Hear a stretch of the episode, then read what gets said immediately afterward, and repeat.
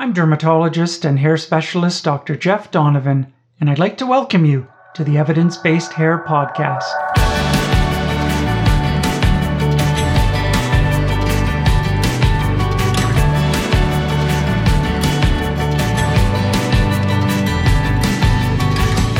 This is the February 7th, 2022 issue of Evidence Based Hair, Season 1, Episode 1. The first Monday of each month is dedicated to highlighting the latest research in androgenetic hair loss and alopecia areata. We'll be talking today about 10 studies, including oral minoxidil and oral spironolactone for treating female pattern hair loss, excimer laser for alopecia areata, and an association between diseases of the retina and alopecia areata. Of course, we've got a whole lot more to cover as well. This podcast is for educational purposes and shouldn't be considered a substitute for medical advice. We'll start with subjects related to androgenetic hair loss. A study published online in the January issue of the Journal of the American Academy of Dermatology compares 0.25 milligrams of oral minoxidil versus 1 milligram for the treatment of female pattern hair loss. This was a small study, but highlighted that 1 milligram seems to be a little bit better for treating female pattern hair loss than 0.25 milligrams. The authors looked at improvement in hair density, they looked at reductions in shedding, improvement in photographs, and then improvement in quality of life. And the authors were able to show that 1 milligram of oral minoxidil increases hair density in a little target area slightly better than the 0.25 milligram dose. When photographs were compared in these two groups, there really wasn't much of a change in photography, suggesting that 1 milligram is really not that different than 0.25 milligrams, even though the uh, square centimeter micrographic improvements were better but 67% of patients on 1 milligram had a slightly improved density or a substantially improved density by photography, compared to 42.9% using 0.25 milligrams. But the authors couldn't find a statistical difference between these photography observations. Both groups had a reduction in shedding, whether it was the Sinclair scale for shedding that the authors used or the Martinez Velasco scale, um, suggesting that both groups reduce shedding, both groups slightly uh, improve density. So, an interesting study, a small study, uh, highlights that 0.25 milligrams and 1 milligram probably do something for patients with female pattern hair loss. 1 milligram tends to be slightly better in this small study. I think this is helpful. It really reminds us that uh, oral minoxidil certainly is an off label treatment option that we can all be considering. Uh, even 0.25 milligrams probably does something, but one milligram is probably better. So, can we use oral minoxidil in patients that are allergic to topical minoxidil? Well, a study published February 2022 in the Journal of the American Academy of Dermatology suggests that indeed we can. And the references for all these studies, of course, will be uh, in the notes accompanying uh, today's uh, issue. This was a study of nine female patients who patch tested positive to topical minoxidil. They're allergic to topical minoxidil, but they were treated with oral minoxidil. So they used oral minoxidil anywhere from 0.25 milligrams twice daily for a range of 7 to 33 months. So a low dose, 0.25 milligrams twice daily, that's 0.5 milligrams total. But none of these patients had any side effects and they were all satisfied with the results. So this is an interesting study. Um, topical minoxidil allergy is not uncommon. Fortunately, it's not super common, but it's not uncommon. Oral minoxidil provides an option. This study looked at 0.5 milligrams total dose. Do we know what 1 milligrams or 1.5 milligrams would uh, present? Would it present an issue in these patients that are allergic to topical minoxidil? We don't know. Can it be used in men at 2.5 and 5 milligrams, which we commonly use? We don't know. But nevertheless, it, it highlights that oral minoxidil still may be quite safe for, for a large number of patients. Pretty interesting study and, and pretty helpful. How good is oral spironolactone? Spironolactone is an off label use for androgenetic hair loss in women has been for many decades. A systematic review published in the Journal of American Academy of Dermatology in February highlights that it's helpful in over half of patients. This was a systematic review of 12 prior studies, including 286 patients. Spironolactone in prior studies is often used in combination with other treatments like minoxidil, laser. But in this review, 23% of patients were using oral spironolactone as monotherapy. In other words, that was their only treatment. Doses range from 25 milligrams right up to 200 milligrams. And the study showed that 49.3% of patients using spironolactone as monotherapy, or as the only therapy, achieved improvement. Spironolactone was better at doses 100 and 200 milligrams than 50 milligrams. So, very interesting study. Really highlights that spironolactone definitely is on the list of treatment options for female androgenetic hair loss. Um, not everybody really knows about spironolactone and is comfortable with spironolactone, but certainly a very old treatment. Side effects are common. And this systematic review highlighted a number of side effects, including dizziness, headaches. The most common side effect was acne in this review. 50% of patients in this study had acne. Irregular periods were, were found in 25%. Dizziness ranged anywhere from 2 to 16%, but other side effects were somewhat uncommon. So, the prior studies in the literature suggest that about a third of patients using oral spironolactone are going to have side effects. So we need to do a lot of counseling in our patients that we prescribe this to, but only about 2 or 3% of patients are going to uh, abandon treatment on account of side effects. So if we do a good job counseling, you know, a large percentage of patients are going to be ready for some side effects and, and many will tolerate them. Um, I like this systematic review. I thought it was great. I think it gives us a number that we can give to patients. About 50% of patients are going to improve. It also tells us that, you know, 100 milligrams is better than 50 milligrams. And I think there's a lot of debate in the literature. There's a lot of debate amongst dermatologists. Some dermatologists really like 25 and 50 milligrams. Sometimes we like it because these doses don't give many side effects, but this dose seems to be inferior to 100 milligrams. So we got to keep that in mind. This review highlighted that hypertrichosis or increased hair on the face is seen in about 4% of patients using spironolactone. I think that's interesting. I think some patients do report hypertrichosis, and our feeling is that that doesn't make any sense. Spironolactone grows hair on the scalp, removes hair from the face. How are you reporting hypertrichosis? Well, it's a side effect in 4% of patients, so we got to keep that in mind. From there, we move on to a side effect of spironolactone that was addressed in the Journal of the American Academy of Dermatology, January 2022 online. And that relates to hyperkalemia or high potassium. In the clinic, we often think of two patient groups patients under 45 and patients over 45 who are receiving spironolactone.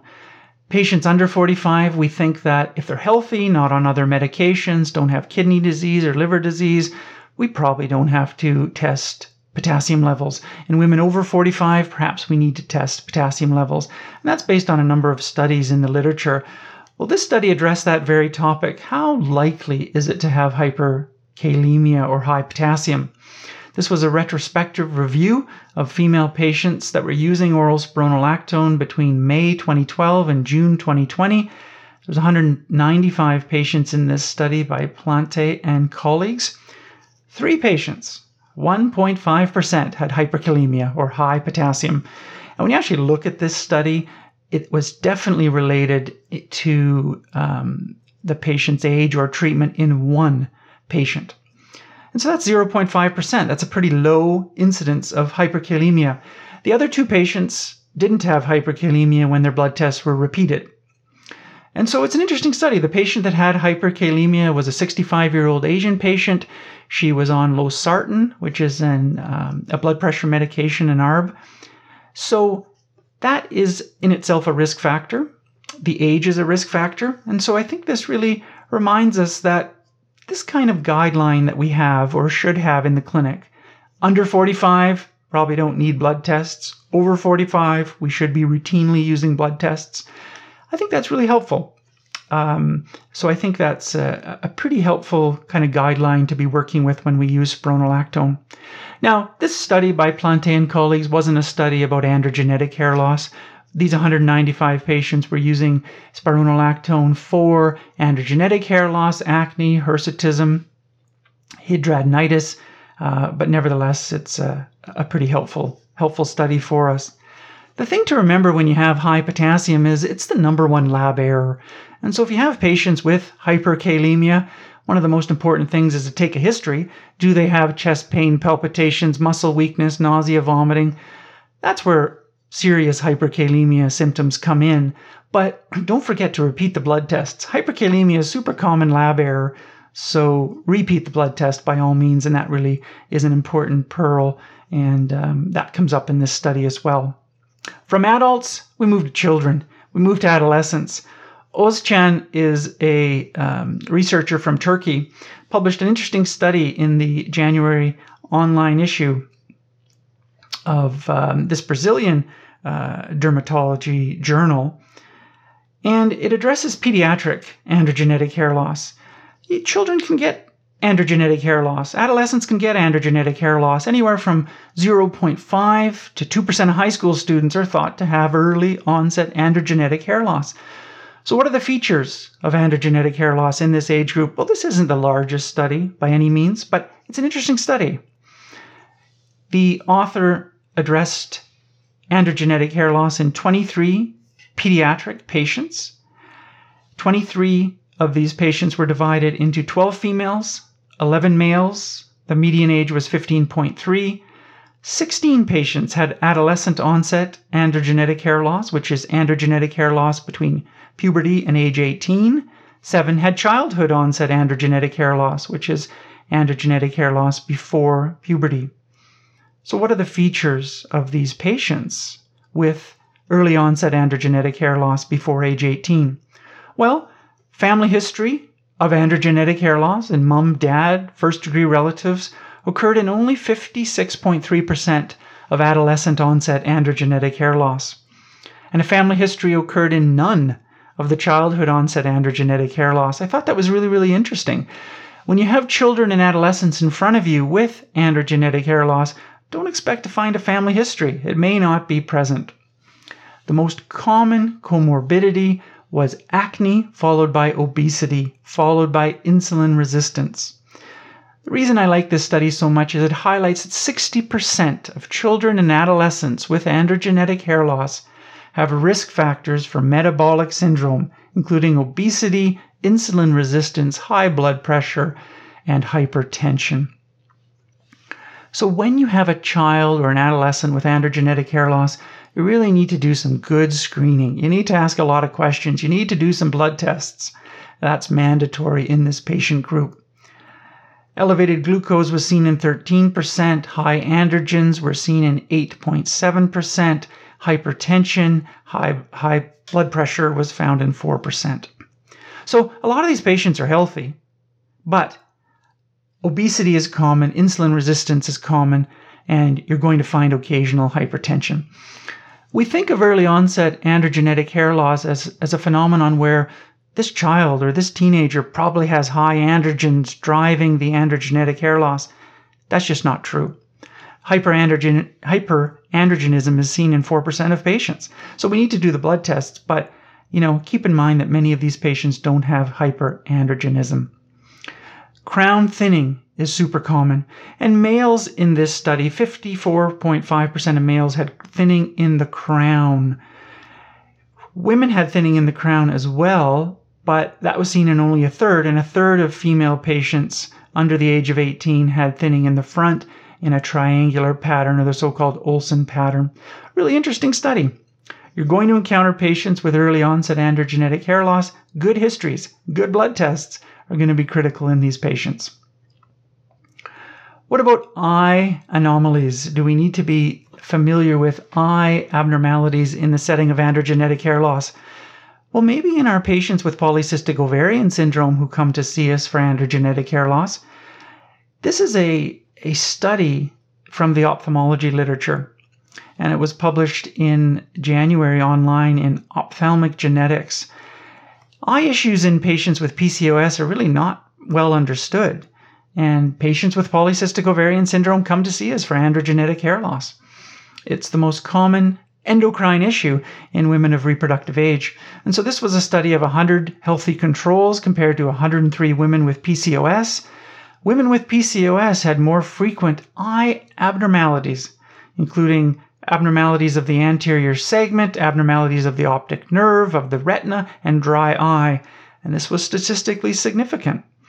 Myopia or nearsightedness was similar in patients with PCOS compared to controls.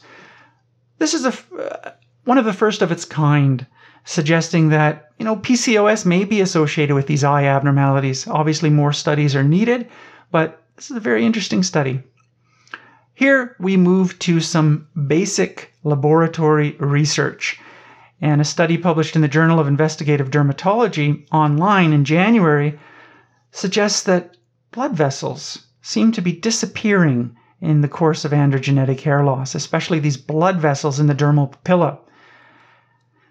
Now, androgenetic hair loss is a process by which thick terminal hairs get converted into miniaturized hairs.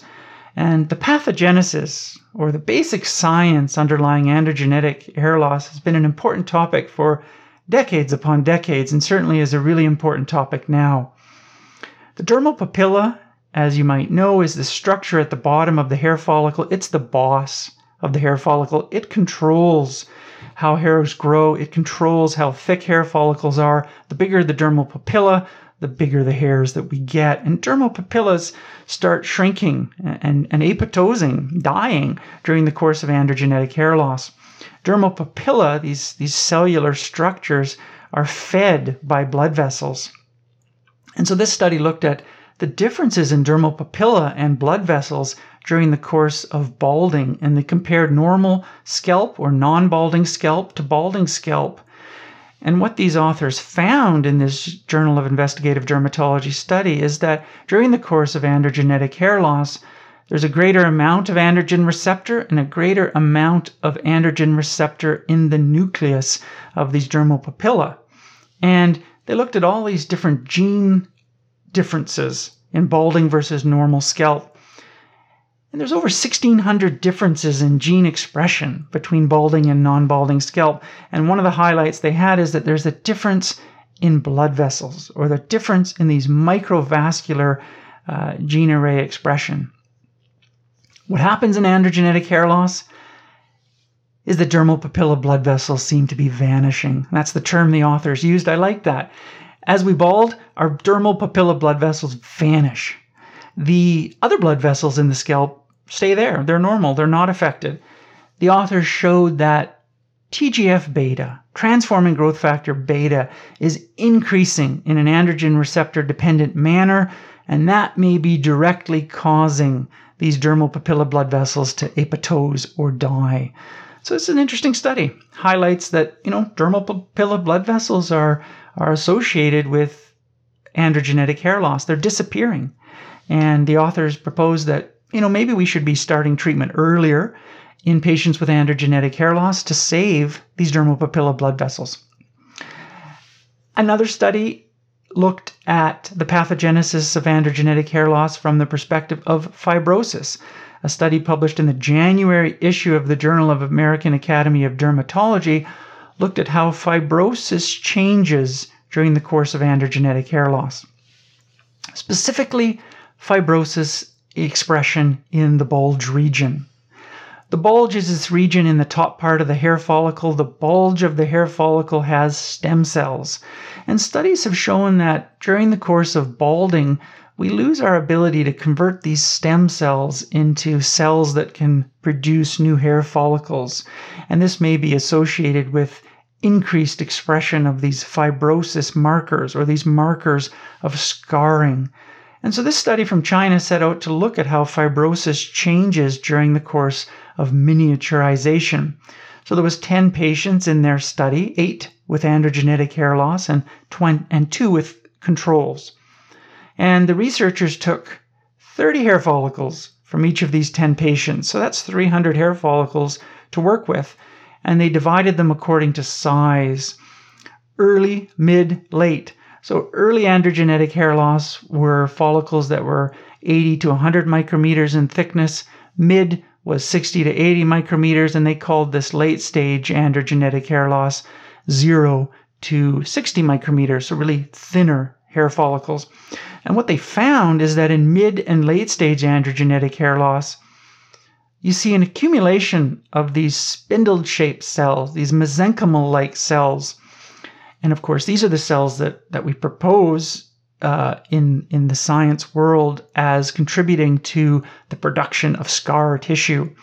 90% of patients with mid and late stage androgenetic hair loss had these spindled cells, compared to just 12% of patients with early androgenetic hair loss and, and 4 to 5% of normal scalps. And the authors also show that as androgenetic hair loss progresses, you get an increasing expression of markers of fibrosis. This includes vimentin, fibronectin, HSP47, and S100A4. These are all markers of fibrosis. And so the authors propose that during the course of miniaturization, you get more and more of these mesenchymal like cells and more and more production of fibrosis. Now, this study didn't actually look at protein expression of fibrosis, but looked at you know expression nevertheless um, at the at the gene level.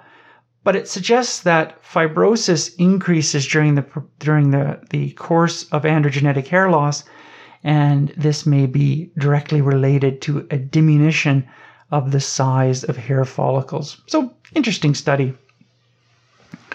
Do medications that block fibrosis help androgenetic hair loss? Well, the study suggests that they, they may be related. Do medications that promote blood vessels to uh, proliferate and, and do medications that save blood vessels from dying during the course of androgenetic hair loss help androgenetic hair loss? Well, of course, we don't know, but these two basic studies suggest that these are relevant topics. From androgenetic hair loss, we turn to alopecia areata. Do you use excimer laser in your practice? How good is excimer laser? What number are you going to quote patients who are wondering how good is excimer laser? Well, a study last year, a meta analysis of nine studies of 100 20 patients, 129 patients, suggested that you know excimer laser probably helps about 50% of patients with patchy alopecia areata.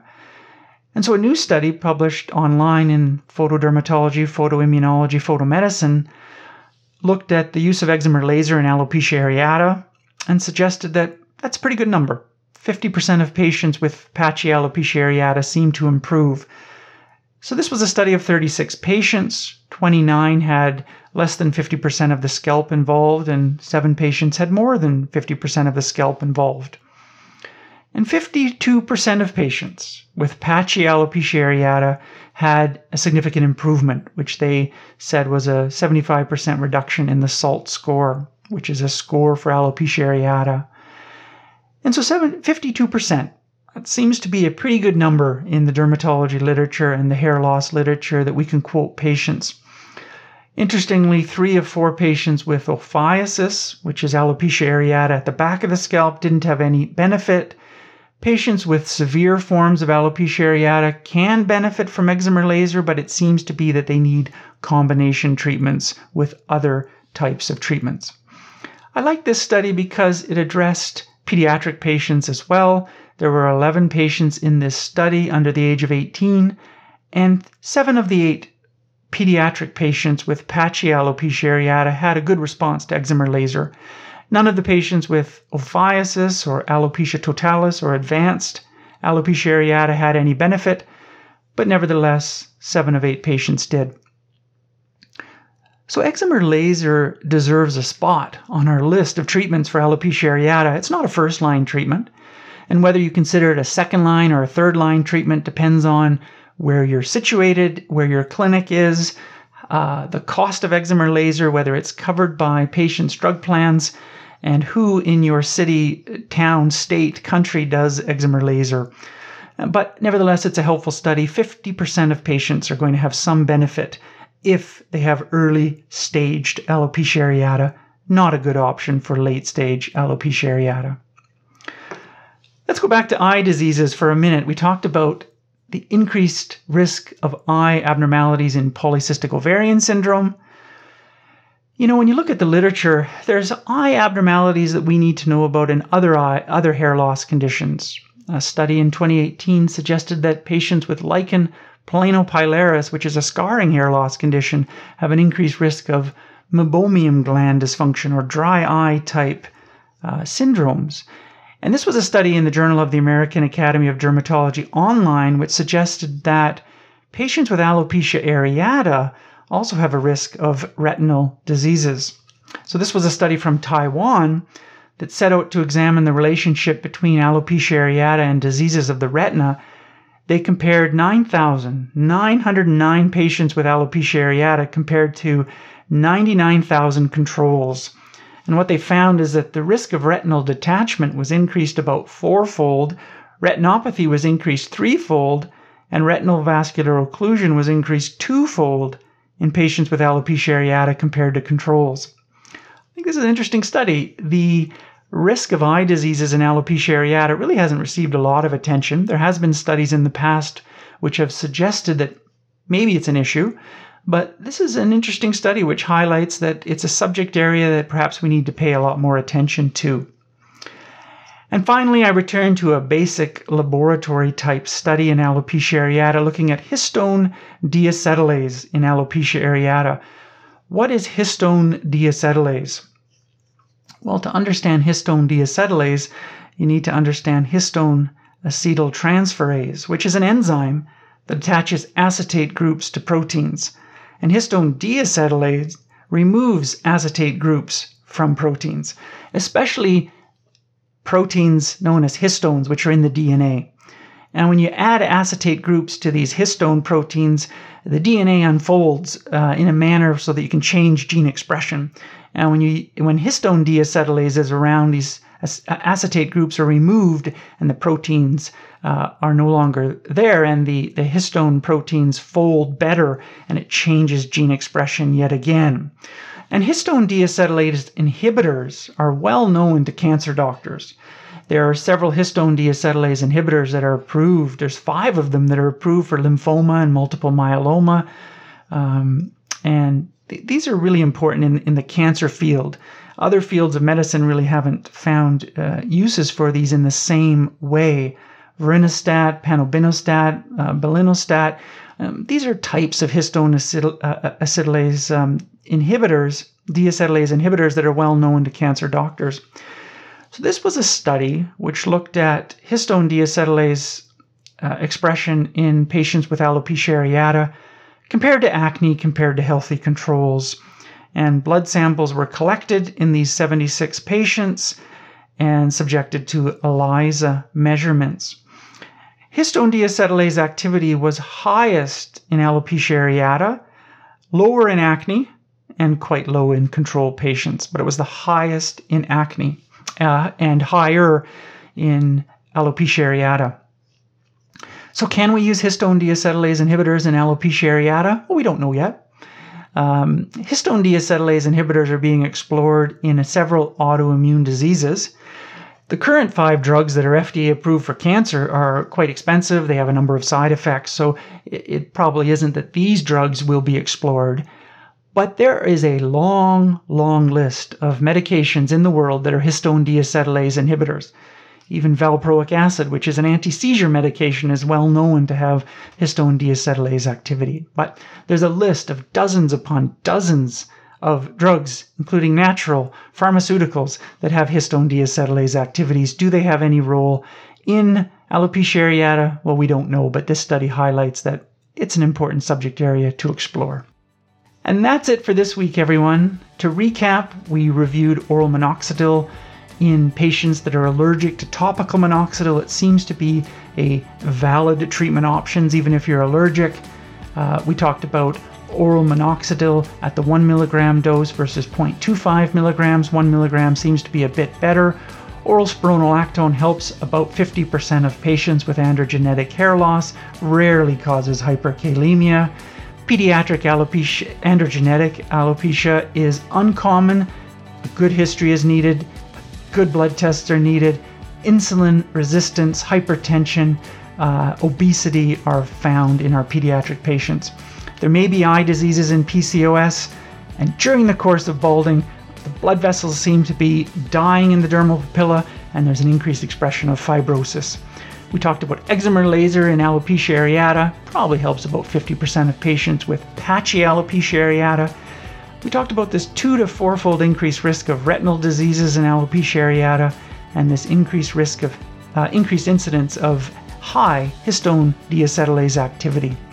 Whether we can explore the use of histone deacetylase inhibitors is a subject for the future.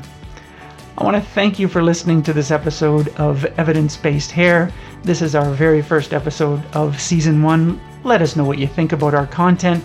Please rate us or give us a comment wherever you're listening. If you want to connect with our office, you can at any time. Info at donovanhairacademy.com. Next week, we're back addressing the four T's and recent studies in telogen effluvium, traction alopecia, uh, tinea capitis, and trichotillomania. And I'll look forward to welcoming you back here next week on Evidence Based Hair.